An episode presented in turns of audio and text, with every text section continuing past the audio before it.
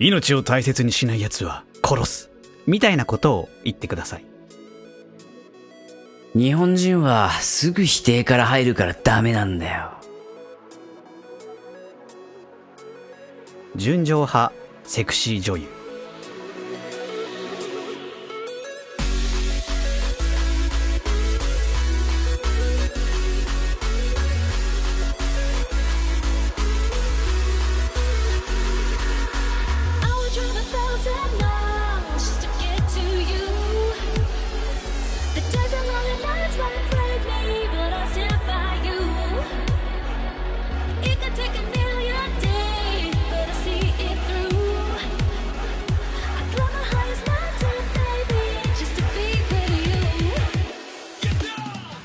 きなセクシー女優は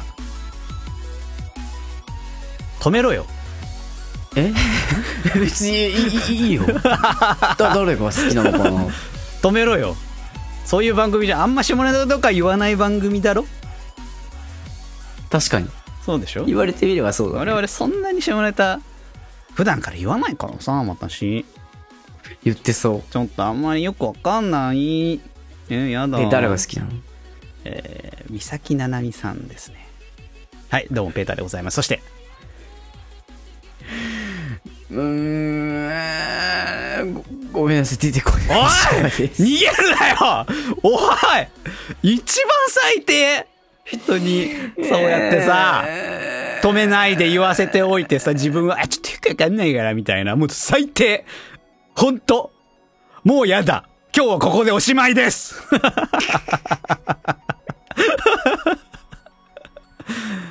よくないよ、そういうの。なんか無難なやつとかでも言えばいいじゃない。ごめん、名前が思い出せない。最低。それはそれで最低。あのねうん名前が思い出せないんだけど、漢字の7がつついてた気がするんだよね、数字の。何人かいるだろう、そういう人は。わかんないけど。です。名前は？で。えっと、思い出せない。あ、違う違う。お前の名前は？ああ、あの、芝です。はい。はいよろしくお願いいたしますね。よろしくお願いします。ほんと、そうやってさ、逃げて。なんか名前の7はついてたと思うんだけどな、みたいな。え、てか、逆にさ、思い出してくんない？なんだ？な、な、な、な、な、な、そうだよ、な、な、あ、七沢美和。あーあ今、パッと浮かんだのはこの人だった。ーいるね。まあ人気だわな。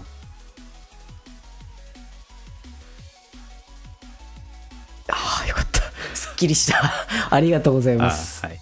らしいですよ、皆皆さん、さんすっ。きりしました。ぜひね、調べてみてはいかが いや、調べてみていかがでしょうか？調べてわかんない。何なのか？調べていいのか？えー18歳以上の方は調べてみてはいかがでしょうか？ということで、えーラジオ水槽の脳です。よろしくお願いいたします。よろしくお願いします。この番組は水槽の中の脳が見ている夢かもしれないゲーム映画を中心としたサブカルチャーから身近なニュースからセクシー女優まで多方面に投稿展開したいと思っております。今後するんだ。するん、しないね。あんま下ネタとかちょっと、まあ私ちょっとそういうの苦手で、私普段もそういうのあんま言わないじゃないですか。いや、指の隙間から見てるタイプだよ。えー、ちょっとやめてください。ちょっと服着てくださいよ。バッて開いてさ。ね。あのこんな話の後で大変恐縮なんですけども、はい。この度学生時代の友人が結婚しまして。さっきの話から？まあね、ガラッと話を変えていきますけども、結婚しまして、大学時代の友人ですね。おめでとうございます。おめでとうございます。ありがとうございます。で、その結婚式に呼んでいただけたので、出席してきました。おう。はい。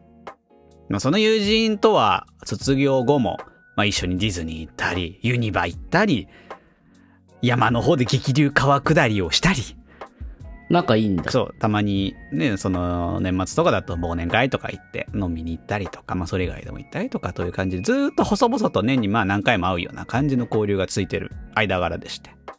うん。そんな彼が結婚というわけでございます。それ式を挙げるということでございますから、これは私は、行かねばならんということで、馳せ参じたわけでございます。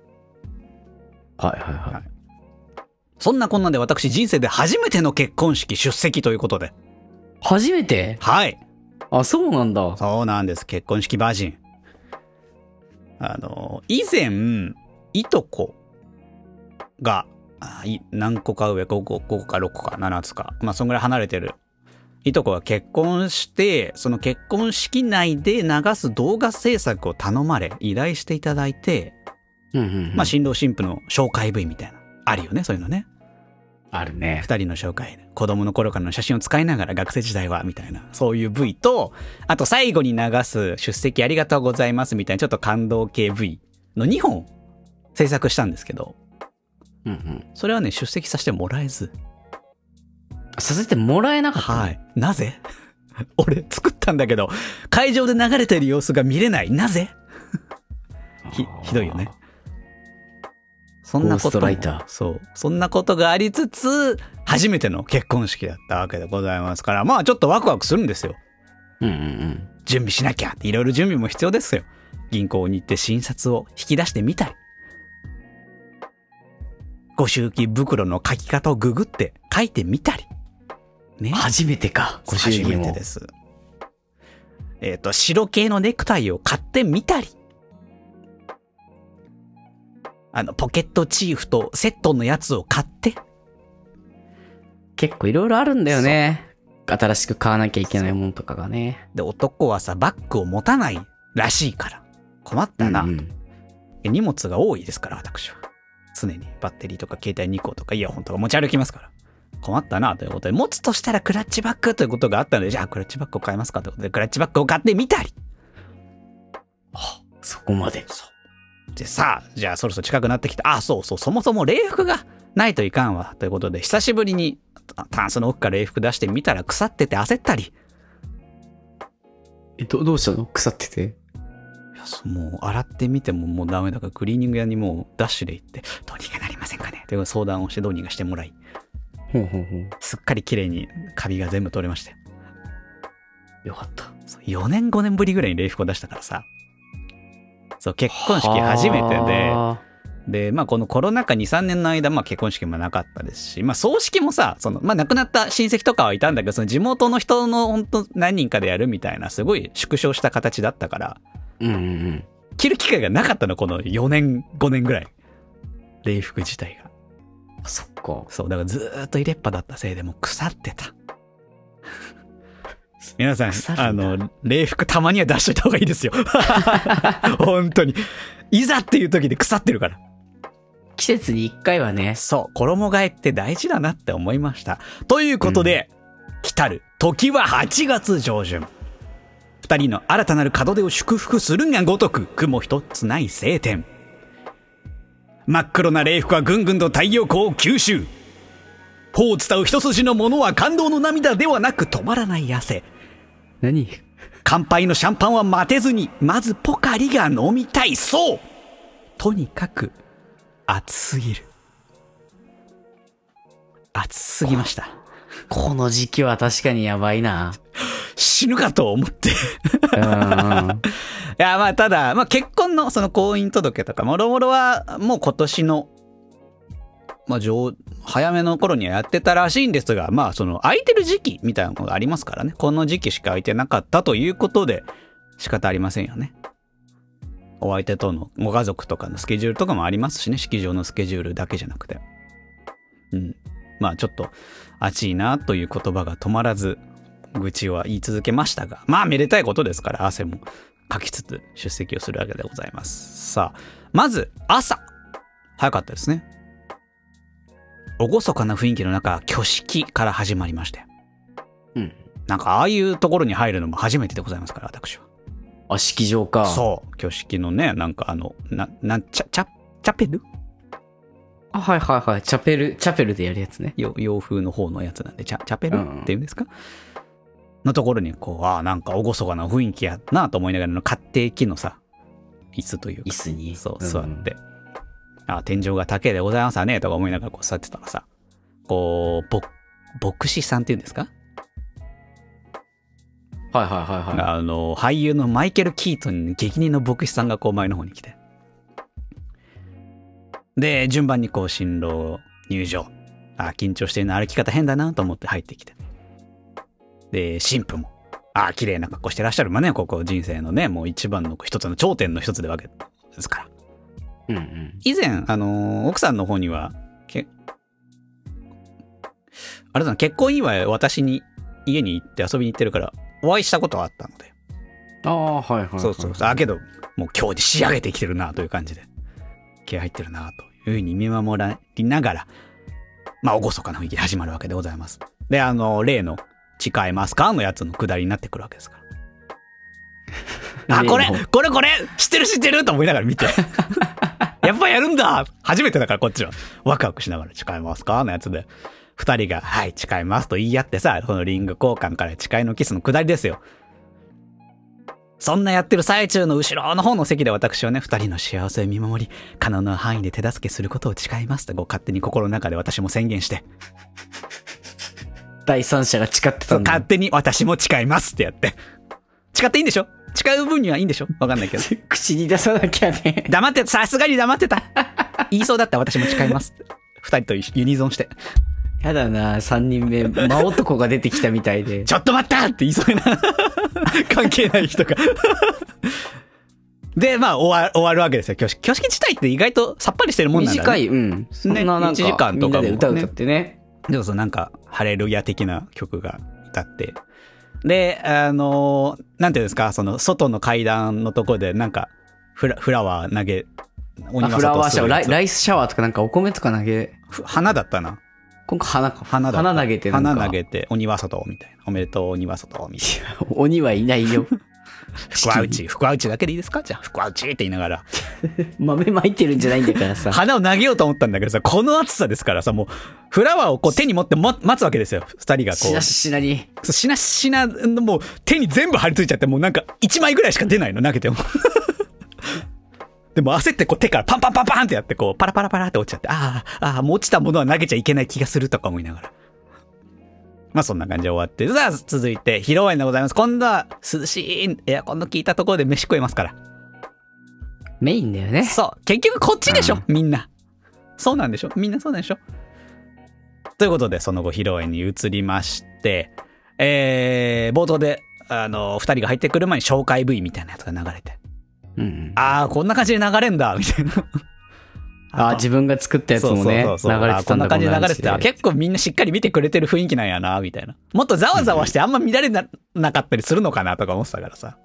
えちゃんと、あれでしょ、暗くなってみんなもう。そう。で、で司会の人とかも、それではこちらをご覧ください、みたいな。始まって、あーあー、まとまってるまとまって、こんな感じなんだとか思って。で、二人がこう入場してきて、まあ、今日お集まりいただいてありがとうございます、みたいな簡単な挨拶の後に、乾杯でございますから。で、なんだかよくわからないご飯が次々に出てくるわけですよね。なんか、ココースみたいなのがねキ。ャ、キャ、うんキャビアみたいなのがちょっと、ちょっとなんか乗ってる何かを食べたり、なんかエビが乗ってるけど何みたいなやつとかを食べ、ああいうのってなんかよくわかんないよね。もったいないな。なんか、何も理解してないな。そう。あ美味しいけど、食べ方合ってんのかなみたいな。この緑色のやつは何とか思いながら。うん。味のするソースがついてるけど、これはつけるもの？エビつけないもの？みたいのをこう食べながら、そしたらこう、ケーキ入刀流れ。で、その後、ファーストバイトっていうのがあるんですね。知らなかった。食べさせてあげる。そう、交互に食べさせ合うみたいな。そんなんあるんだね。うあるある。だいたいさ、なんか受け狙いでさ、お奥さんがめちゃくちゃでかいスプーン持って。ああ、そうそう、やったやったやったで、めっちゃ食わせて、口の周り、生クリームまみれみたいな。あれ、定番？定番。ああ、うん そうなんだ。なんかやってらーと思いながら見て。で、その後、お色直しでございますから。あ、そうね。そう。で、一時離席して、まあしばらくご歓談くださいの後にまたまあ30分もしないうちにまたバーンと戻ってきたら、まあその挙式の流れでさ、し真っ白のね、ドレスとスーツだったのが、あの、美女と野獣の色合い、黄色と青みたいな。はいはいはいはにい。なって戻ってきた。ああ、そうか、ディズニーも好きって言ってましたしね、奥さんの方も。ああ、確かに。美女野獣ね、いいじゃないですか。で、その時になんか、事前にお色直しクイズみたいのがあって。お色直しクイズ。そう、事前に始まる前に、その、ご祝儀渡す時になんかこう、札、名前の札みたいのがもらえるから、うんうんうん。こう、披露宴の会場の前に、お色直しありますけど、どの色のドレスで来るか、当たったら商品があります、みたいな。だから、白、青、黄色、黒、赤、みたいなさ、はいはいはい。選択肢があるんだ。選択肢があって、投票してて。で、お色直し当たったその人の中からランダムでガサガサって引っ張った名前の人になんかお肉みたいな。黒毛和牛の、みたいな。生で？あ、いやあの、後日、冷蔵あ、で後日ね。お目目録というかね、あれですか。うんうんうん。そう。みたいのもあって、ああ、そういうのもあるんだと。外しましたけどね。あ、そうなんだ。大穴黒とか思って、絶対そんなことないのに。いや、黒はない。そう、みんなそう言うから。ってことはわざわざこれを設けてるってことは、大穴黒。もうお、お肉5キロみたいな。倍率ドーンみたいな。と思って狙ったらもう完全に外して。うんうんうん。まあ、分かってた分かってた。まあ、黄色な気はしてた。でもそんなこともあり、その後、なんか、両親に感謝伝えのやつありの？その後、なんかそういう感謝の V 流れの、で、今日のハイライト映像みたいな、そのずーっと式、挙式朝から映像を後ろで回してたからさ、それをその多分リアルタイム編集でやって2分ぐらいの映像にさ、へえ、そんなのあるんだ。そうそうそうそう、これオプション料金高そうとか思いながら、うん。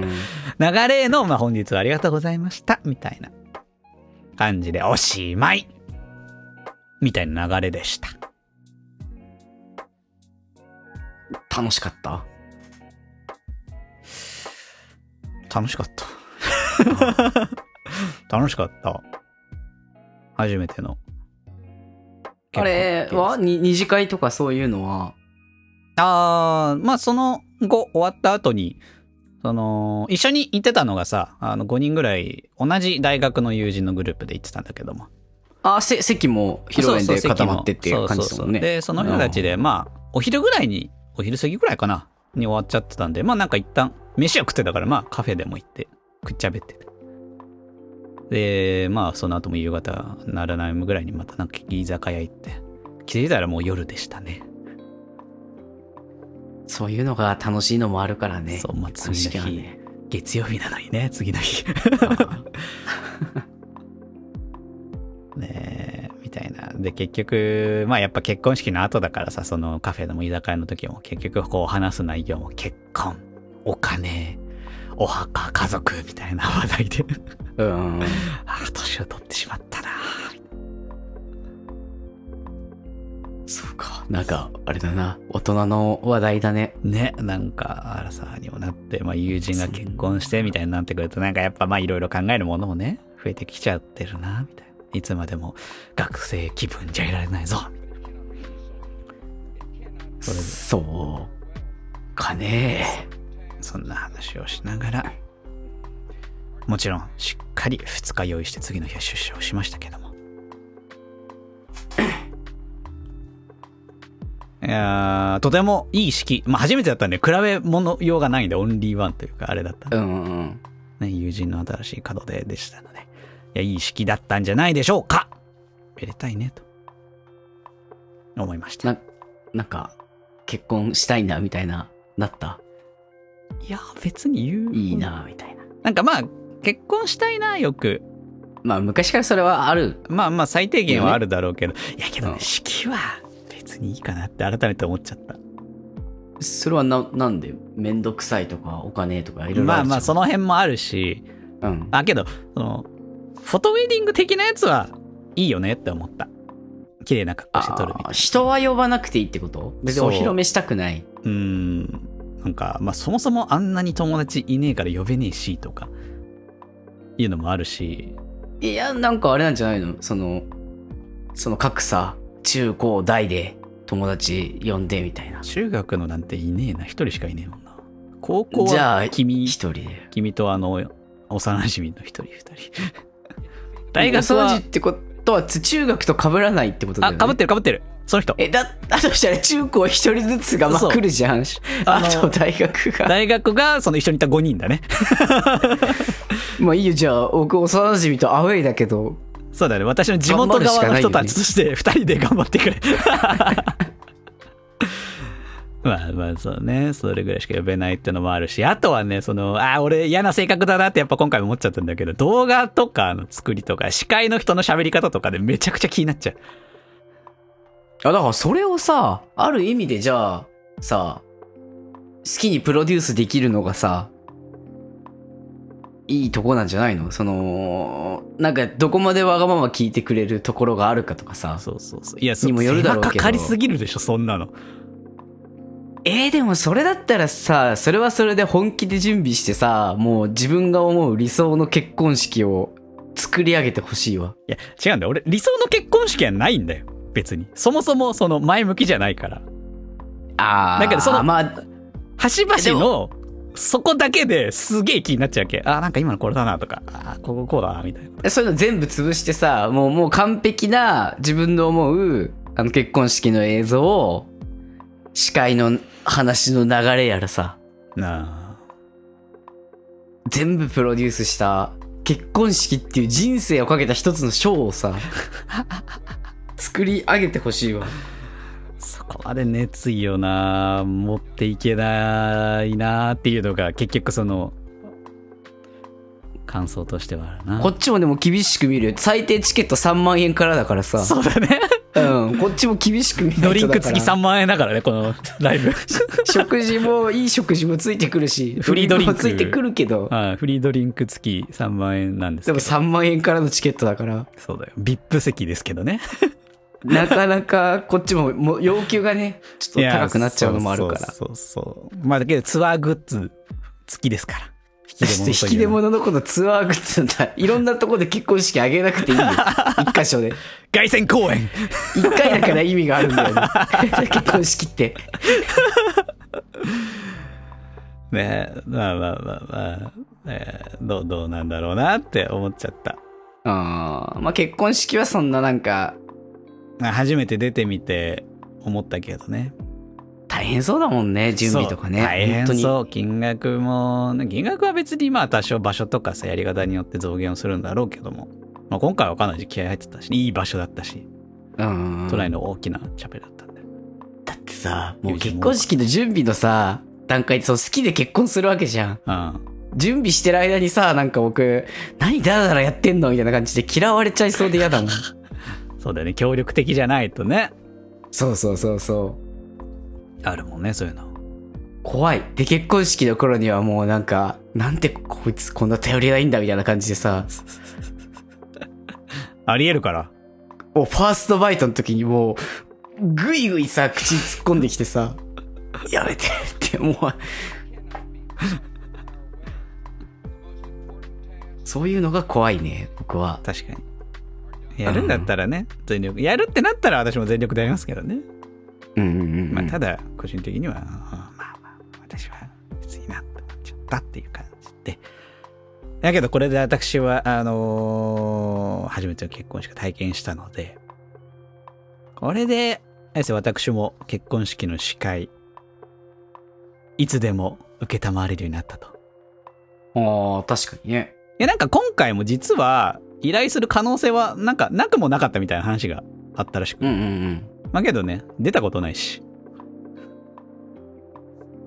ああ、何言えばいいかわからん的な。うん。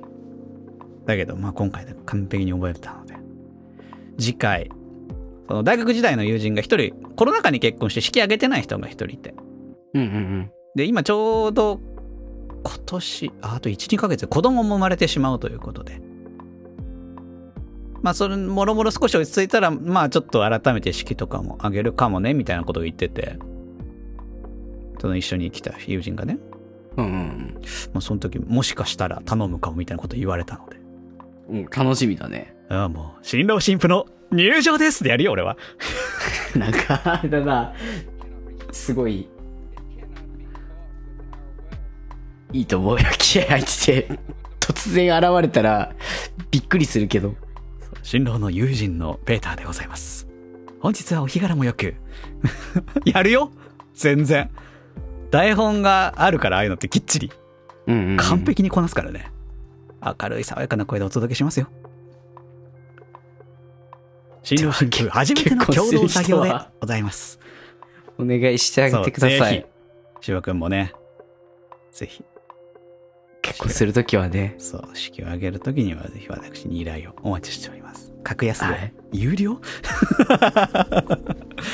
で 無料で引き受けますので。で、あのーそう、そういえばあの、挙式の終わった後に、うん。なんかブーケトス的なやつあるじゃないですか。あるね。で、今回は、あれって大体さ、新、新婦の人が、その、女性に向かってポーンって投げるでしょ？うんうん。だけどなんか今回は新郎新婦で1本ずつ、合計2本投げると。はあはあはあはあ。で、それぞれの側の友人が後ろに控えて、キャッチしてみたいなミニゲーム形式。うんうんうん。これってあんまやる？やらない？どっち？あやることもあ。る。でやることもあるな、確かに。えー、そうなんだ。あ、珍しいと思って。そりゃさ、こんなんあったら俺もさ、バチコーイとか言いながらやるじゃん。結構そういうとこはノリいい、あれだね。ノリ。なんだけど、とはいえ、その新郎のすぐ後ろは、こう中学の頃の地元の友人がわらわら人数もそっちそっちの方が多いわけよ。うんうん。で、そこでさ、おい、こっちこっちとかやってるからさ、人数的にはこっち少数派だし、まあ付き合いで言えば短いよ、こっちの方が。だから、さすがに私も少し空気を読んで、その集団よりちょっと後ろで大学時代の友人とふざけながら、ここまで投げて、ぐらいのさ、ことをやる。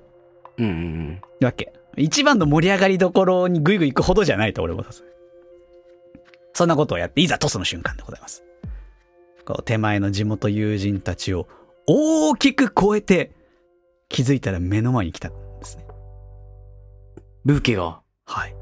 いや、スローモーションに見えてたね、あの瞬間は。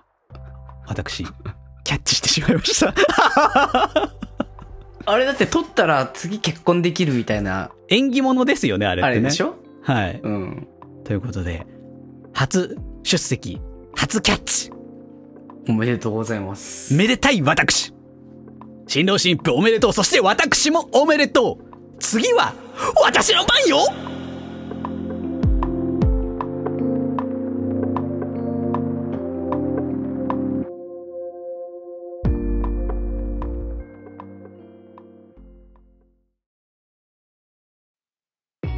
水槽の脳とはあなたが体験しているこの世界は実は水槽に浮かんだ脳が見ている夢なのかもしれないという哲学の世界で多用される思考実験です。この番組はそんな番組ではありません。水槽の脳。最近さ、先延ばし癖がひどくて、困ってて。君あるよねあるんだよ、あるんだよ。結構あるよねもうみんな友達が、まあ僕の周囲にいる人がみんなすごくて、うんはいみんな言うの。僕が先延ばし癖がひどくて困ってるんだよねって言うと、うんだって先やった方が楽じゃん。そうそうそうそうわかるわ後やった後からやった方が大変じゃんって。わかるわかる同じこと先にやっても大変なんだよ。先にやっても大変なんだよって思いながら、みんなすごいなって、まあ思ってて、改めて最近。まあ、考えてみれば、思い出してみれば僕、夏休みの宿題も、まあギリギリだったタイプなんだよそうね。でしょうね。うん。ペーターはちなみに計画的にやってた？割と重めのもの先にやったりしてましたね正直言うと僕、夏休みの宿題を、まあ、結構いくつかあるわけじゃん。ワークとかさ。そうだね。ドリルになんかきあと絵描いたりとか。あるよね。そうそうそうそうそうそう、ポスターの絵描いたりとか、自由研究。なんかひょ標語みたいなの書いたりあさあんなん秒で終わるもんね。読書感想文やったり。あんなん秒で終わるじゃん。適当な文章書きんだよあのね、僕、それらの全ての夏休みの宿題をうんほとんど出したことなくて、今まで。うわ俺出さなかったことないよ だから学生の期間ってさ、学生っていうかまあそういう宿題が課される期間って小学生から始まり？中学生。まあ中学生高校も、まあ高校若干内容は変わるけどあったりするよ。だ12年ぐらい？そうだね。12回夏休みがあったわけだけど、うん。フルで出したことは一度もないやば。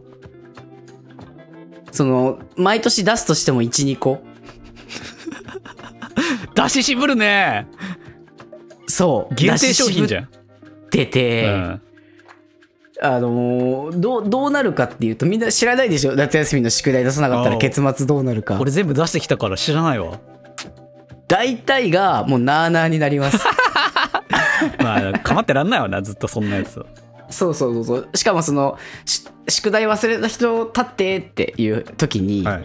あの立つんだけど立った状態で机にこう体をもたれかからせることによってあの座ってるみたいに見えるわけよ立った状態でさあの腰を曲げて肘を机につくのうん。それでちょっと座ってる風に見せてるけどえ立ってましたけどみたいな感じのほんとこすいことをして逃れてきたんだけど最近あもう先延ばし無理だって分かってきてはい。大人になったら先延ばししたら逃げられないもんがあるぞって分かってまあ、結末は絶対にあるからね。ちょっとねじゃあやるしかないと思ってはい。とりあえず夏休みのまあ宿題といえばってパッと思いついた読書感想文やってみようと思ってまあ、代表的なものですね、確かに。もう分からせてやろうと思って大人をなめんなよと思う読書感想文いやできるけど大人だから当たり前に強がってる。と思って、はいはいはい。書いてきたまあ、の。今回しっかりとねあの読んできましたおおすごい。何を読まれたんですか？で実際にあの課題図書から選ぼうと思ってあ、今年一応のその今年の夏の課題図書から選んで 何出てるか知らねえよ。はいはいはいでまああの小学校低学年高学年とかその部門があるんだけどああ、そうだね。うん。まあさすがに一応高校生の部さす、何がさすがになのかよくわかんない。にして まあうんまあ別に良かったんだよ僕も絵本読んであのねあのまだまだ小学校のねはい。小さな声変わりもしてないような子供たちに分からせてやってもよかったんだけど大人はどれほどのもんかっていうのをねうんさすがに、今回は。まあまあちょっと大人げないかなとちょっと思ってうん。一応高校生の部門のあの小説の方で小説。ラブカは静かに弓を持つっていうあ、なんか聞いたことあるな。本屋大賞2023年第2位らしいあーあー、あーそっかそっかそっか。本屋大賞か。あ、若干あらさじは知ってる。読んでないわ。そうそうそうでまあこの本を読んできましたのでまあ感想を話したいんだけど。はい、お願いします。大雑把な内容としては、うん。あの全チョレンっていう団体が出てきて、はいはい。 JASRAC みたいなもんなんだよね,、うんね。音楽の著作権を管理してる、 JASRAC 全著連っていうか 全著連のスパイとして音楽教室にはいはいはい。こう生徒のふりをして潜入する。で録音してあの全チョレンが権利を管理してる曲を演奏してる証拠をね録音してくるっていうのを命じられた主人公がいてその主人公がこういろいろとその教室で過ごしていくっていう話なのねまあ、ある意味ちょっと話題になった社会問題をそうそうそう少しなぞってるような小説だよね。触れていて、でまあえっと主人公が立花っていう青年はい。20代中盤から後半ぐらいまあアラサーだよねあらさだね。アラサーの主人公が過去にこうチェロをやっていたんだけど、うん。でもそのチェロの関係でとある、まあ、事件がに巻き込まれてトラウマでチェロが怖くなっちゃってたと。でその事件のトラウマからすごくなんかこう殻にこもっててあまりこう人と仲良くしたりせず孤独な、まあ、青年だったんだよね。その立花がスパイしてこいって会社で命じられてチェロを習いに行くの音楽教室に。うんうんうん。で、その音楽をし、チェロを教えてくれた講師は浅場っていう、えー、立花よりちょっと年上の人で、まあ、チェロが本当に上手くていい人なんですね。で、はい慕われてて、はいはい。その浅場に教えてもらってるチェロを教えてもらってる人たちのこう会みたいなのがあって、うん。集まりみたいな。そういうのもできるぐらい、まあ、慕われてる人だっていう。この二人の師弟関係というか、先生と生徒の関係を描いた作品うんうん。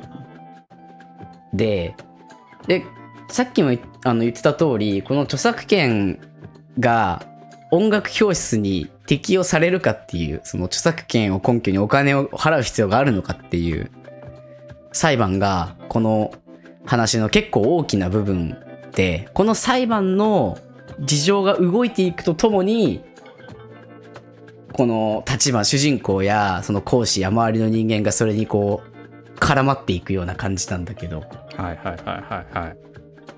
裁判でその全全チョレン側の言い分はお金を払えば誰でも演奏を聴けるんだから生徒ってその一般の講習講習？あの公の大衆みたいな。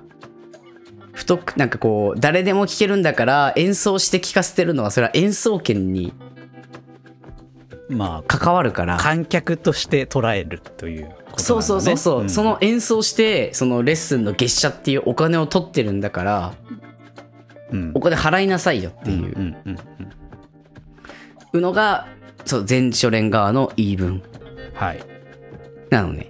だからその、生徒と先生っていうのは、こうなんか、お金を払えば誰でもなれるような、でもただのそういう、かん一般の客と演演者っていうだけの関係なのかっていうところが裁判では争点になってて。はいはい。で、作品の中ではその立花と浅場のそのレッスンとか、レッスンに関わるこう雑談とかそういうのを通じて、本当に生徒と講師っていうのはそそれだけの関係なのか、ただ演奏を聞いてお金儲けのためだけの関係なのかみたいな。うん。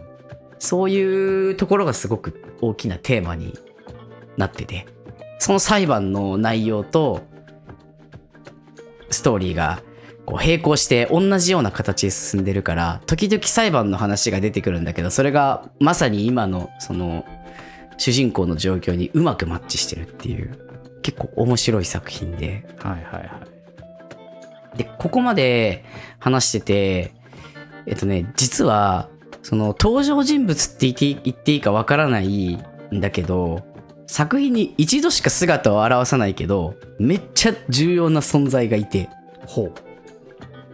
それが、小野瀬明っていう人なんだけど、うん。この小野瀬明っていう人は、作中では、なんか有名な作曲家で、映画音楽とか作ってる。なんだろうね、久石譲とかそういうぐらいの立ち位置なのかね。なんかこう映画音楽作っててそれで有名で、音楽ちょっと好きな人ならみんな知ってるみたいな名前。っていうぐらいまあ有名な作曲家で、で、この人の曲がすごくストーリーにとって大事な鍵になっていて、この人の曲が流れた時にストーリーが必ず大きく動くんだよね。読んでいくと。うん。まずこの小野瀬明ってすごい今有名な作曲家なんだけど作中では曲名が出てくるのってかなり少なくて3曲しか曲名が明かされてないんだよね。はあ、はあはあはあ、で、そのうちの1曲が雨の日の迷路っていう曲なんだけど、うん。この曲が演奏された日に初めてあのチェロの講師の浅場が主人公の立花のことを立花さんから立花くんって呼ぶようになったの。ほう。で、この雨の日の迷路が流れたその日に、立ち、えっと、浅場がもう敬語もやめて、で、その、口には出してないんだけど、この雨の日の迷路っていうのを、浅場が演奏した時に、初めて読者が、立花が過去にどんなトラウマを抱えてるのかっていうのを知ることになるのね。うん。で、同時に、立花は、その潜入の任務っていうのをただの任務だと思ってたんだけど、この日からあの、任務以上にそのレッスンが楽しみみたいな気持ちを立花は抱くようになる。うん。で、その、なん、どういう時に演奏したかっていうと、まあ、具合が悪い時に、あの、立花にはちょっと、あの、椅子で横になって休んでていいよって言って、BGM として講師の浅場が演奏してくれたっていうので、まあ、裁判で言えばがっつりアウトな演奏権の侵害になるんだろうけど、この日、それを、立花はまあ、潜入っていう気持ちよりも、音楽を習ってるのが楽しいみたいな気持ちを自覚してるっていう大事な一日に演奏されたのが雨の日の迷路っていう曲だったのね。うん。うん。で、次の曲が、おののきのラブカっていう曲で、これタイトルの出てくるラブカっていうのにもなってるんだけど、はい。えっと、どういう時に出てきたかっていうと、その教室に通ってるからチェロの発表会がありますと。はいはい。で、どんな曲をやるかっていうのを決めるときに、立花は自分で決められないし、そのもう朝場に決めてほしいって言って、先生が決めてくださいよって言うんだけど、それで持ってきたのがこの「わな泣きのラブカ」っていう、えっと、曲で。なんか作中の設定で、あのー同じ名前の映画があるらしくて、その映画が、スパイを描いた映画らしくて、ほうほう。だその立花の状況と妙にマッチしてるところがあって。で、浅場はなんだか、あの、立花はちょっとこう、人と壁があったりして、なんか、スパイっぽいところがあるみたいな。うんうんまあ、なんとなく、その、分かってないにしよう、雰囲気をこう見抜いてるところがあって、うん。はい。もうここでそのただのね、あの生徒と先生っていうよりはちゃんと一人の人間として立花のことを浅場は見てくれてるんだなっていうのが伝わるような結構深いシーンで、このわな泣きのラブカっていう曲はストーリー上本当に大切な曲になるから、はい。ちょっと注意してね、ぜひ見といてほしくて。で、この曲が、その、この物語が全部終わった、エピローグ終わった後に、その主人公の立花にとって、今はどんな曲だと思って聴きますか？みたいな。立花が聴いた時にどんな、その、イメージを抱くのかっていうのをちょっとね、聞いてみたいなと思う曲。タイトルに出てくるだけあって、この曲がとっても大事な曲ですっていうのが2曲目。はい。で、もう1曲出てくるのが、ナンパっていう曲なんだけど、その、し8コーとかでやってるようであれじゃないよ。そのナンパじゃない。そのナンパじゃない。あの、船の。ナンパ船とかのナンパ。そうそうそう、はいナンパ船。なんか作中では、嵐の前の静けさみたいな、名前の割に穏やかな曲だっていう風に説明されてるんだけど、うんまあ、嵐の前の静けさっていう言葉が本当にそのままで、このナンパっていう曲を、が出てきた時から、なんて言うんだろうな、あの、立花も浅場もいろんな意味でちょっと不安定な変化があるんだよね。はい。で、立花ってそういう壁を作るようなタイプだから、今まで自分のことをあんまりこう喋ったりしてこないような人物像だったんだけど、その、小説だからこその良さだなと思ったんだけど、このナンパっていう曲がで、を、こう演奏し始めたあたりから、だんだんとこう立花が自分の感情を出すようになってきて、うん。その、本だからこそわかる。1ページにぎっしり全部セリフなの。鍵括弧の最初から最後が、最初と最後がもうページの最初の何行目からと最後まで。でも小説だからこそわかるこの息をつく間もなくこう、ね、畳みかけるようにバーっと喋ってるんだなっていうのが表現されてて。なんか、活字だからこそそういうなんか、これすごいなみたいなのが伝わってくるうん。部分があって、もうなんか、さ、最近その、昔の本を読んでたからさ、昔の本って開業あんまりしてないからさ、うん。急にそのページだけ、あれなんか、昭和とかの本になったみたいな、ぐらいのそれまで普通に読みやすい開業してあって、あの、長い文章とかあんまりないのに、いきなりその、バッと1ページにギュッともう全部、立花のセリフが詰まってるみたいな部分があるから、うん。そういう意味で、これは面白いなっていう印象に残った箇所があるのも、このナンパっていう曲が出てきたあたり。っていう形で、まあ、感想というよりは、まあ、読み方みたいな話になっちゃったんだけど、はい。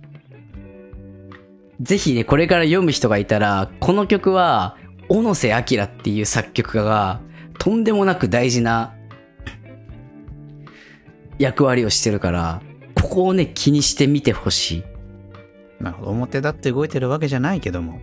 そうそうそうそう、深い読みができそうな気がする、それを読むと。うんで、さらに、この、大事なのが、講師と生徒っていう閉じた空間じゃなかったっていうことが、この立花が迎える結末にとってすごく大事だったことで、うんうん。さっきも言った通り、この浅場っていうチェロ講師の教え子たちのコミュニティがあって、うんそのコミュニティに立花は属することで、初めてそういうなんか、なんだろうな、1対1ではない、複数の人がいるコミュニティにこう受け入れられるというか、入っていくみたいな経験をして、はい。で、その中でも特に、あの、霞っていう女子大生がいるんだけど、はい。その霞との交流によって、なんかその、一歩踏み出す勇気をもらったっていうのもこの話の中に結構大きな流れとして実はあって。で、この霞との関係の進展というか、その、チェロ講師の生徒のコミュニティの、えっ、と、関係の進展は、多分クラシックが流れる時に大体起こってて、ほこう印象的なのが、えー、立花って顔がいい設定があって、なんかこう女性が言い寄ってくるのもまあわかるよねみたいな見た目らしくて。他の女性に話しかけられてる時に、霞のことを考えてた時に、頭の中でずっとクラシックが鳴っていたみたいな。いうな表現があって、でこのクラシックが流れてる時はやっぱ霞で、霞はクラシックの象徴であり、で、読んでいけばわかると思うんだけど、クラシックっていうのは、なんか立花の本音っていうのを表現してる部分があるんだよね、きっと。そう、立花の本音を引き出してくれる霞が、の象徴がクラシック。で物語の大きな流れを示してくれるのが小野瀬の楽曲。うん。っていうね。で、話のなんか流れは基本的に裁判の進行にと同時に起こっていくっていう。このね、三つの軸をね、あのー見つけてというか、意識して読んでもらえると、この作品に実はいろんな伏線があったり、結構びっくりするような事実が後々明かされたりみたいな。あの、物語として読書感想文って、テンプレとしてさ、読んだき、あの、選んだきっかけ、内容、そっから学んだこと、うん自分の経験、どう活かしていくかみたいなね。。よくあるよくある。それって無理やり書いた感想文でさ、シンプルに娯楽として思ったこととか楽しみ方とかを伝えるなら、この、出てくる楽曲とシーンがどう結びついてるか、裁判とストーリーがどう結びついてるか、ここをぜひね、見てほしい。面白かったです、この本。はい。あの、とても400字じゃまとまらなかったので、文章で書くよりもこうやって話すことにしたんですが、はい。あの、これって提出したことになりますか？えーっと、ちょっと、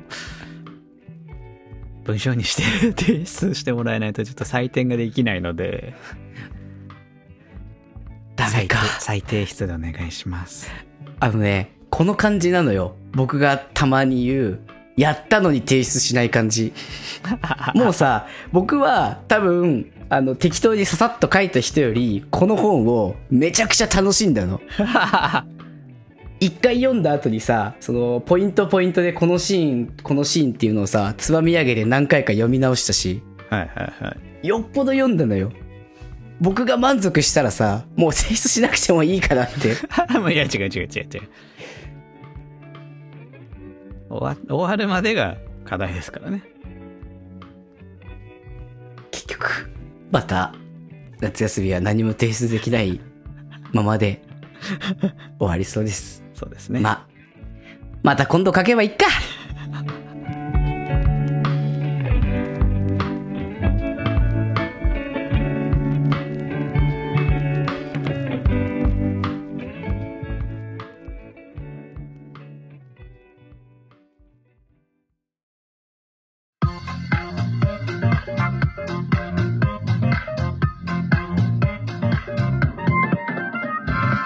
の片隅から届いた電波行かれてないけど生きてるメンバー憂鬱退屈水曜の夜でも聞けぶち上がる水槽のふつおたのコーナー。イェイ。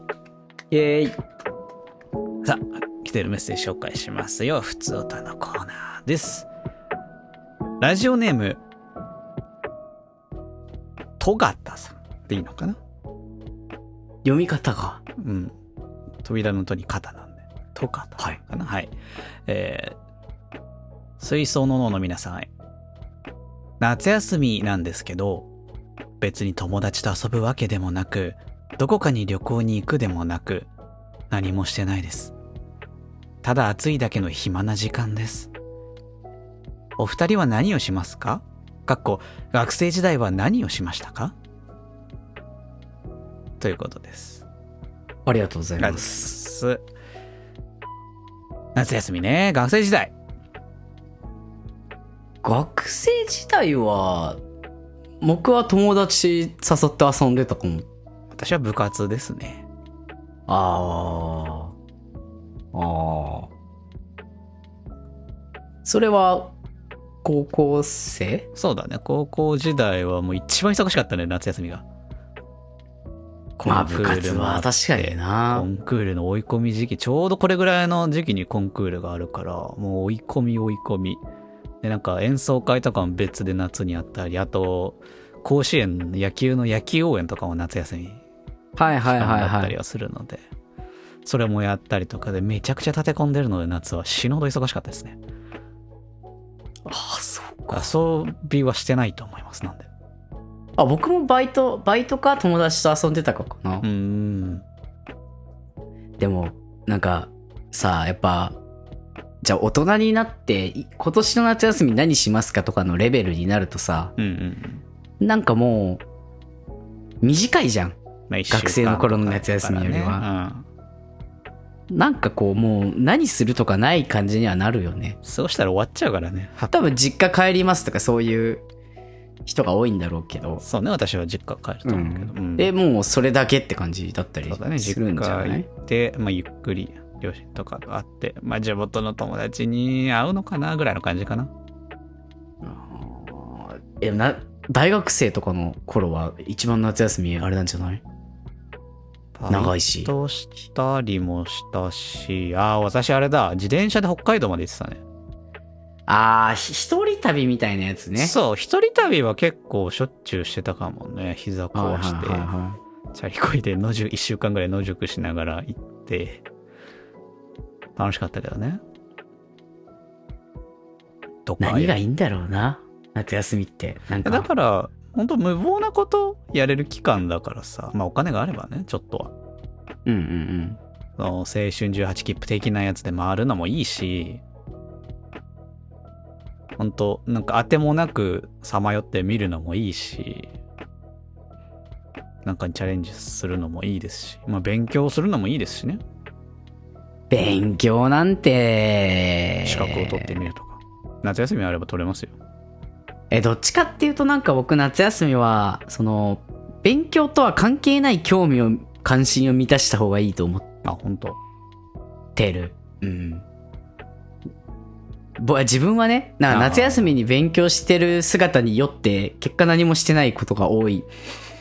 自分は、多分。そうか。だから、僕は大学生の時夏休みとか利用して、あれだよ、フォトショップでコラ画像作りまくってみたり、はい。なんかそういう勉強とはまた関係ない興味満たすのとかいいなと思うけどね。うんうん。まあ一人旅とかもそうかもしんないけど一。人旅いいですよ。やっぱ友達と予定合わせるとね、やっぱできることめちゃくちゃ限られちゃう。まあそれはそれで楽しいんだけど。うんうんう。うんん。とにかく行けるとこまで行くみたいな。楽しい。楽しかったですよ。まあやっぱ社会人になるとできなくなっちゃうけどね、時間がないんで。確かにね。でも、もう結局、大したことしてないからな、僕は。そう。私、うんちょっと自転車めっちゃ乗り回した頃は、本当お盆で帰、実家帰るのも自転車で帰ったりとかしてましたしね。うん。時間がかかることをやりたいけどね。そう。大変で時間がかかることをあえてやれる期間だと思うので、なんか歩いて、海まで歩くみたいなのとかでもいいですし、うんうんうん。そう。ちょっと暑いからやる気なくなるってのはわかりますけど、あえてやってみれる期間だと思うんで、長期休暇っていうのは。やってみてはいかが。あ、まあもちろんね、水分補給であったりとか、もろもろ気をつけながらやってみるのもいかがでしょうか。はい。という感じですかね。はい。そんな夏休みも過ごしてみていかがでしょうか。ラジオネーム、えー、と、とがたさんかな？でした。ありがとうございありがとうごます。ざいます。続いて、ラジオネーム、まみみさん。水ののお二人、こんにちは。いつも楽しく聞いています。最近の悩みを相談させてください。元彼についてです。お付き合いしていた人と別れてだいぶ時間が経ちました。新しい人とお付き合いも始まって幸せな日々なのですが、ついつい元彼のインスタを発見して見てしまいます。向こうもいろんなことを投稿しているので、ああ、変わってないなとか、そういうところが別れた原因だよとか思って見ています。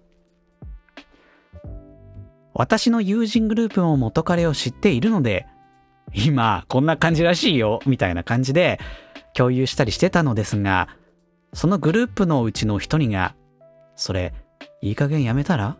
と言ってきました。突然びっくりして、なんで？と聞いても、わからないならいい。だけど執着しすぎだよ。とだけ言われて、少し疎遠気味になってしまいました。元彼に執着なんて全くしていないのに、これって私の何がいけないんでしょうか？結局、友人は何が言いたかったのでしょうか？長文失礼しました。あありがとうございまりがとうごす。ざいます。というガチ悩みですけども。あのーうんうんうんうんうん。あなたは病気です。え？え？いや、これマジマジ、マジ。多分、いや、結構元彼気になっちゃうよね。鍵かけてなくて見、見ると見ちゃうよね、みたいな感じで言えるのもあるかもしれないけど、あの、あなた病気です。深刻な病気です。何の病気でしょいや、その、私は友人の意見が本当にそうだけど、ううんその、もうこの先一生関わらないことが決定している人に興味関心がずっと生き続けてしまうのは、その、うん。目の前のことに集中できない病気だと思います。本当に良くないので。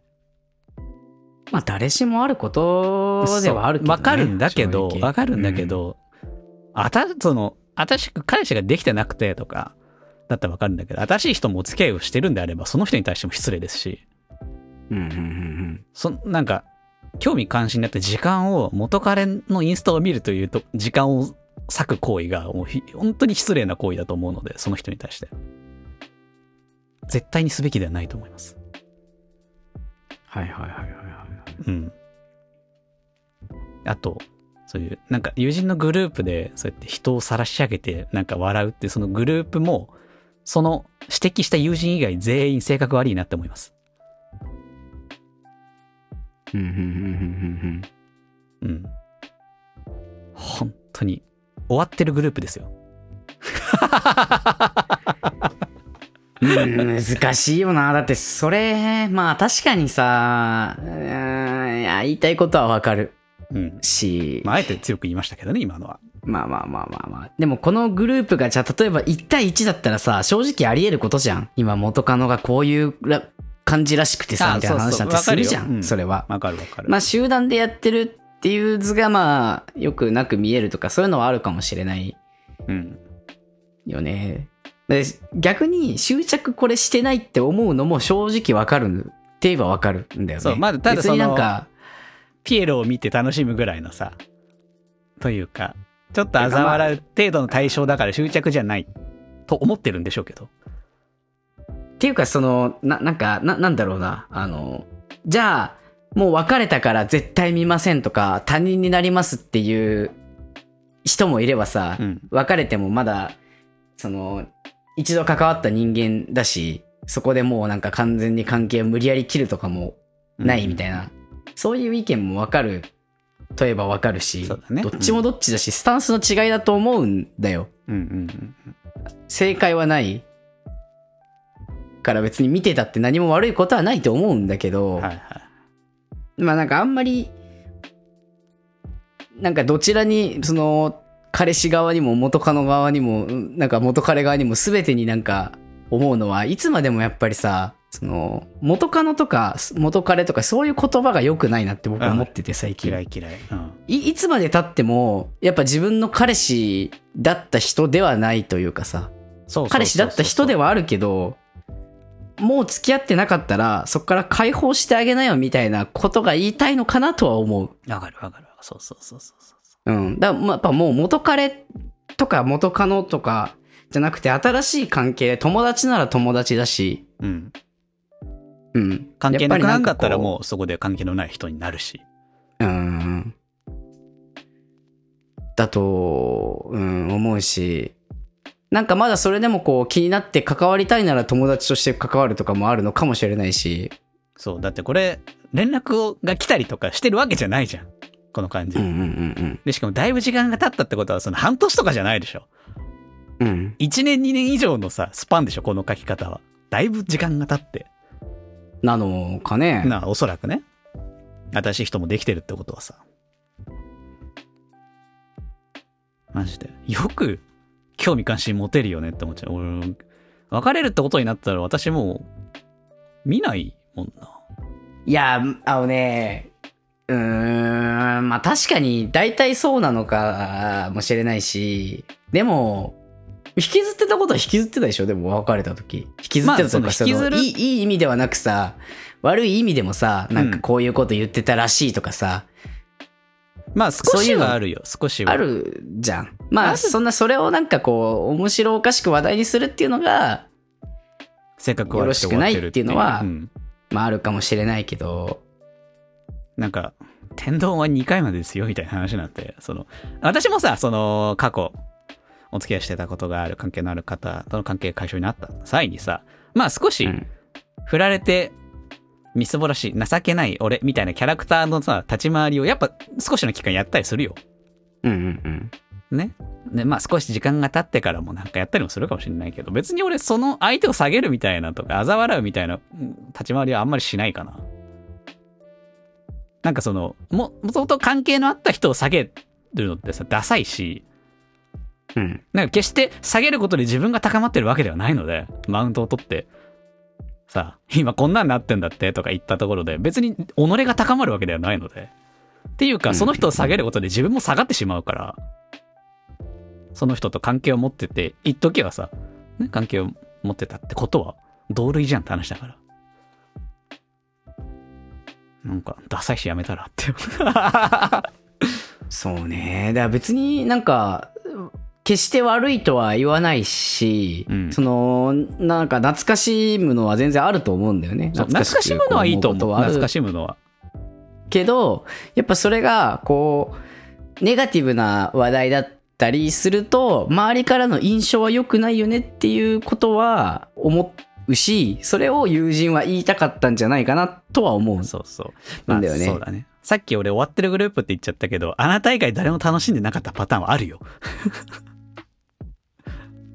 で、まあなた以外が入ってないグループで、またやってるよって言われて、あ、じゃあ私言っとくねって、その人が言ったっていうパターンあるよ。あまあ、深読みすればね、そういうパターンもあるのかもしれないけど、でもあんまそうは思わない方がいいと思う。それって、そう思ったことで、そのグループが自分からなんかこう壊していくことになるまあまあまあ、ちょっと。いや、い今この人に対して多分、強くちょっと言わないと。熱がこう上がってるからね。強く言わないあと、この人のためにならないなと思って強く言ってます。の。はい。うん。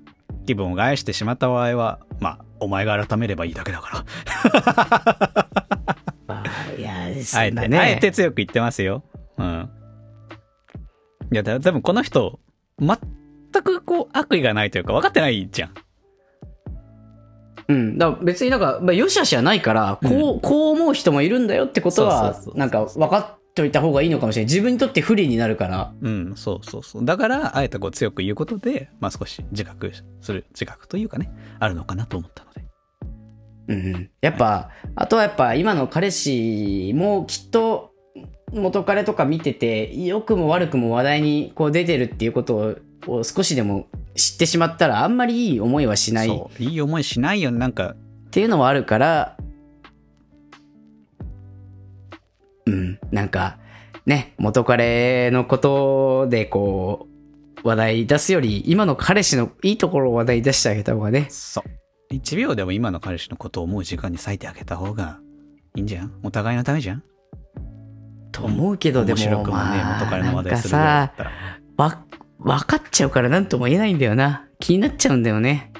気にならないことは私も別に気にならないことはないけど、速攻で SNS 相互だったけど、ミュートしてその後ブロックして、だから逆にそこまでしてることがなんか、なんかお互い見たくないっしょって思うから、うんうんまず、まあなんか、すぐすぐでやるとなんかお互いのその、お互いの知り合いとかがなんか、おって思うかなと思って、まずはミュートで、みたいな。で、少し経って、あ、もういっか、みたいな。とりあえずブロックしとこう、つってブロ返して、フォロー外して、みたいな。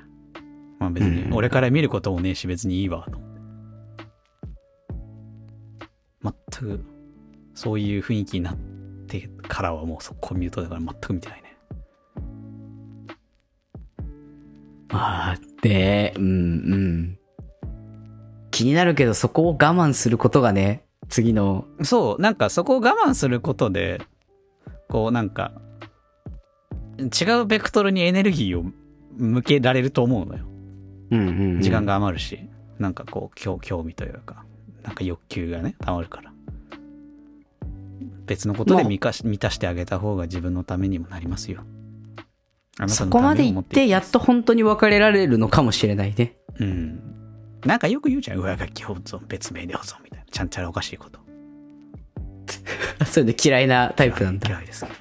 そんな、人それぞれじゃじゃろがいみたいな。ケースバイケースじゃろがいみたいな。人それぞれだし、人の人でおいてもその、そのケースそのケースじゃろがいみたいな。みたいなのがあるけど、まあもう、その人に興味関心を向けても何も前進することもないし、後退することもないので。ね。まあ、うん、でも僕は別にわ悪いとは思わない。悪いとは言わない決して。優しいね。うん。この人のためになんないよ。いや、だってそれだって人それぞれいろんなケースがあるのにっていうところじゃん。そうね。うん。私もその100%全部とは言わないよ。そういう気持ちもわかる。という点はありつつも、ね。見てんじゃねえよって話。いつまでも、いつまでも、いつまでも、いつまでも、興味関心を持ってんじゃねえよ。何にもならないんだから。それぞれで生きてる。人間は。うん、だ本当にね、本当に好きじゃないなら、正直、元カノからそうやって見られてるって知ったら、喜ぶだけだよ。ね。そうそうそうそう。喜ぶのか。まあちょっと気持ち悪がるのか。まだ、まだは、俺のこと好きなのかな、みたいな。そう、勘違いする男もいるから、中には。俺見られてるって知ったら、俺、なんか、いや、気持ち悪いけどな。え、何見てんのと思う。あ、そう。えー、キモって思うかな 怖って思う。ね、まあ、そういう感じなので、えーここまで散々言ったんでね、まあ、聞いてないと思いますけど。そういう感じだったんじゃないでしょうかということで、ラジオネーム、えー、まみみさん。まあ、もう聞いてないと思いますけど、ありがとうございます。ありがとうございます。続いて、えー連続で2つを紹介します。ラジオネーム、佐藤森森さん。で、マッチアップの調子どうよ？どうよ？続いて、ラジオネーム、笹さん。ペーターさんがマッチングアプリを始めたと聞いて探したんですけど見つからなかったです。取り急ぎ報告です。ということで、報告するな引き続き、頼むよ、調査。潜入調査を。やめろスパイしてきてくれたまえ。やめろよやつは必ず尻尾を出すぞ。あーばよーとつぁんじゃないんだよ。いやー、ということでね。あの、まじ、マジで探さないでくださいということどうよ、調子は？で。いや、別にそんなに大きな進捗はないですが。前、その、一緒にゲームした、あれ、この話ってしたよね？ゲームした子は？ちょっと、話したかな。まあ、なんかいつの間にか連絡が取れなくなりましたけども。ほーら頼むよ。な何が？まだね、なんかね、熱が足りてない。あのさ、そう言うけどさ、あんたたちが始めさせたんだからさ、いや、だからこそこうやって責任持って葉っぱかけてるんじゃん。あんたたちがさ、無理やり始めさせたんだからさ、私に。でも、初めてお金払っちゃったからには、もうね、サンクス今コスト効果ですか？サンクスコスト効果ってより今の状態ってさ、どういう状態かわかる？その、釣りしてて、とりあえず釣り糸は垂らしときます。まあ餌もちゃんと買ってつけました。はい。食いつきました。ああそれだけ。食いって引っ張んなきゃ。返しが足りないよ。なんかな、なんか別に。今、餌あげてるだけ俺絶。対恋人が欲しいから始めるよみたいなスタートじゃなかったからな、そもそも。始めろって言われても、はい、まあまあまあ始めますよ、みたいな感じだったからな。なんか、友達が勝手にオーディション応募して、みたいなスタンス？で、そのスタンスで、たまたま、あれだ、あのーなんとかなればよかったと。適当に、たまたま家族や友達が勝手に応募した履歴書でジュノンボーイになりたかったと。そうだね。まあ、アイドルグループだったりとか。そうだね。そんなのさ、まあまあまあまあ、まあまあ、せっかく始めたからね、頑張ってこうよっていうのはあるけど。なんか、スタートがね、なんか、お、俺が、もう寂しいから始めるみたいた、な。多分なんかその寂しいから始めようみたいな、このし、ガツガツやったら、その、モテなくて、女性との出会いに飢えてると思われないかって今不安になってるだけじゃないかい。やいやいや、そで、そんなことない。俺は余裕があるんだっていうスタンスで今逃げてるだけじゃんか。いやいやいやいやいやいやそんなことはないですよ。まず、その、まあ、いや、わわかんないよ。それはたまたまそのいいねが来るっていうのはなかなか難しいもので、そう、難しいね。そんな簡単にマッチングするわけじゃないっていうのは分かってる。うん。でも、じゃあそのマッチングした中で、その人のことをより知ろうと思って積極的に動いたかどうかが大事じゃん。はい。なんとなく雰囲気でマッチングしてるってことは趣味も合うんだよね。話してればきっとなんか仲良くなれるだろうね。それは無理じゃん。この人と仲良くしたいと、とりあえず少なくとももっと知りたい、仲良くしたいと思ってはい。喋んなきゃ無理な上に、じゃあそんな人が偶然来るかって言ったら違うんだから、仲良くなれると思えるような人と出会いたいっていう気持ちをしっかり持ってもっと積極的にやんないと、無理じゃん。別に困ってないけどできれば彼女欲しいなぐらいの人にさ、魅力感じなくない？逆にどうよ？別に男に困ってないけど、まあなんか、彼氏いないし友達に勧められたからマッチングアプリ始めてみました。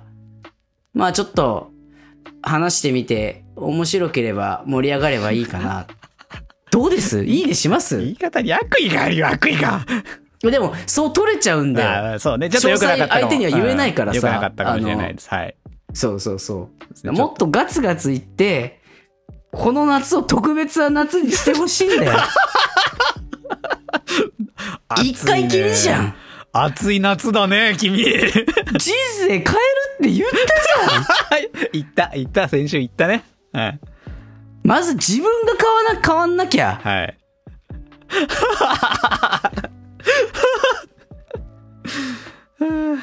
もうこんなことしてる時間じゃない。早速、いいねだ。はい共感。自分、いいね押します。押せ。ー早すぎて、全然押せねえよ。教官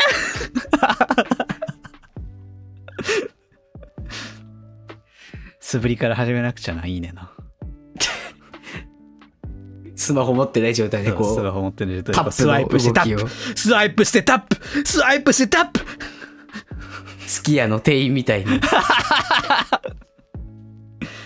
そう。まあまあけどね、せっかく始めたのでね、頑張って。頑張るというか、まあまあ前向きにはやっていきたいですね。はい。早く。ねえ、自分の結婚式だよ、早く。そうそう、け今回もね、結婚式の話しました。いや、結婚式ししたくないなって話をしたんだけどな、最初。ああ、そっかそっか。そういえばそうねそんなに。したいわけではないなという感想だったという話だったんですけど。大変そうなんでね。司会、司会の練習しとこうと思った。本日はおひお日柄もよく。お集司会はまあ、僕、得意だからさ。嘘つけよ。結構、巻きとかもできるから。それは誰でもできるだろ。では、サクッと誓いの方を。省略しちゃダメなところ。山 場山場。まあ、そんな感じですね。あの、探すのだけは勘弁してください、皆さん。皆さん。探すのだけは勘弁。まあ、アプリもね、何種類かありますから、大手でね。どれか、ね。どれかは言ってないんだもんね。言ってない言ってない。言う気ないよ言うなよ そこ、そこからだ。それぞれでね、その何十万人といるわけだ、でしょうから。さすがに。そんな簡単に見つかってたまるかよ。どこかにね、ヒントを隠しておくので。奴は大変なものを盗んでいきました。あなたのいいねです。いいね、盗まれたら大変だな。ああ、まあ、ようとさん。はい、ということで、えー、本当に、もう、もう聞かないでください。そして探さないでください。実家に帰らせていただきます。というところで、えー皆さん、ふつおったありがとうございました。ありがとうございました。番組ではメッセージを募集しています。メールアドレスは、水のラジオアットマーク Gmail.com、水のラジオアットマーク Gmail.com、または番組公式 X アカウント宛ての DM、ハッシュタグ水のつけ、つけていただく、またはインスタ、TikTok、YouTube 等々、何かしらでメッセージいただければ紹介させていただきますよ。コーナー、ふつおた、普通のお便りです。えーマッチアップ進捗以外の内容お待ちしております。えーマンスリーテーマ狙いうち、一つのテーマを決めて皆さんからメッセージ募集。現在は、こんな出会い方しました。です。皆さんの出会いの話聞かせてください。作品レコメントコーナー、マイリスト共有中、映画、アニメ、本、漫画、音楽、何でもいいのでおすすめしようコーナー、運命の大する川柳。現在は533の形で川柳募集しております。はい。お待ちしております。はい、お待ちしてます。ということで、えー夏休み真っ最中、ドキ、熱々の夏休み、結婚式から読書感想文までの回でしたけども、いかがでしたか？あのー僕も結婚式結構実は何回か出てて、お姉さん多いからね。そうそうそう、もうそうだし、友達の結婚式とかも出てて、友達多いマウントですか。いや、今びっくりしたんだけどさ、はい。あの、結婚式の終わりっていうか、その、あと飲み会とかやったりさ、はいはいあの結婚の話とかして、みたいな、うんうん。友達の結婚式で僕一切そういう話なくて、え、何を話すなんていうのも、そのまあ地元の友達だったんだけど、あその同じ席に、あの、まあ全員知ってる人だったんだよね。あはい。全員が、あの、オーバーウォッチ一緒にやってる人で、あ オーバーウォッチの席が設けられてて、その、新郎の方が一緒にオーバーウォッチやってるから、はいはいはいはい。オーバーウォッチつなが、オーバーウォッチ以外で関わったことのない人たちが何人かいて、なるほど。だから、あの、新、席順とかの席もね、あの、関係性書いてあったりするから、新郎友人。あ、そうそう、新ここれ、婦これ誰みたいな。タンクとか書いてくれないと分かんないみたいな。ゲームの中の役割で、いわゆるダメージ担当とか、回復担当とかないんだよ。だってさ、え、この人ゲーム内斎藤って名前なのに斎藤じゃないんだみたいなさ ややそういうのがあって、ネット活動名ややこしいよ。もうずーっとオーバーウォッチの話してたみたいなそう、そうか。結婚式があったり、はいはい。まだまだ子供だなとちょっと思った。そうだね。それは子供やね。うん。まあ今後またあるんだろうねまあ、荒さになってくると結婚式に出ることがねね、さらにやっぱそのコロナ、まあ開けてはないんだけども、なんか少し風潮的にそういうイベントごともね、増えてきてはいるみたいな旅行とか、こういうイベントとかも増えてきてはいますから、うんうん少しずつね、そういう機会もあるんじゃなかろうかと。いいですか、皆さん。礼服は定期的に出してください。私が言いたいのはそれだけです。腐ってからじゃ遅いんだぞ。気をつけてくだ気をつさいけてください。といったところで、それではまた次回お会いいたしましょう。バイバイ。バイバイ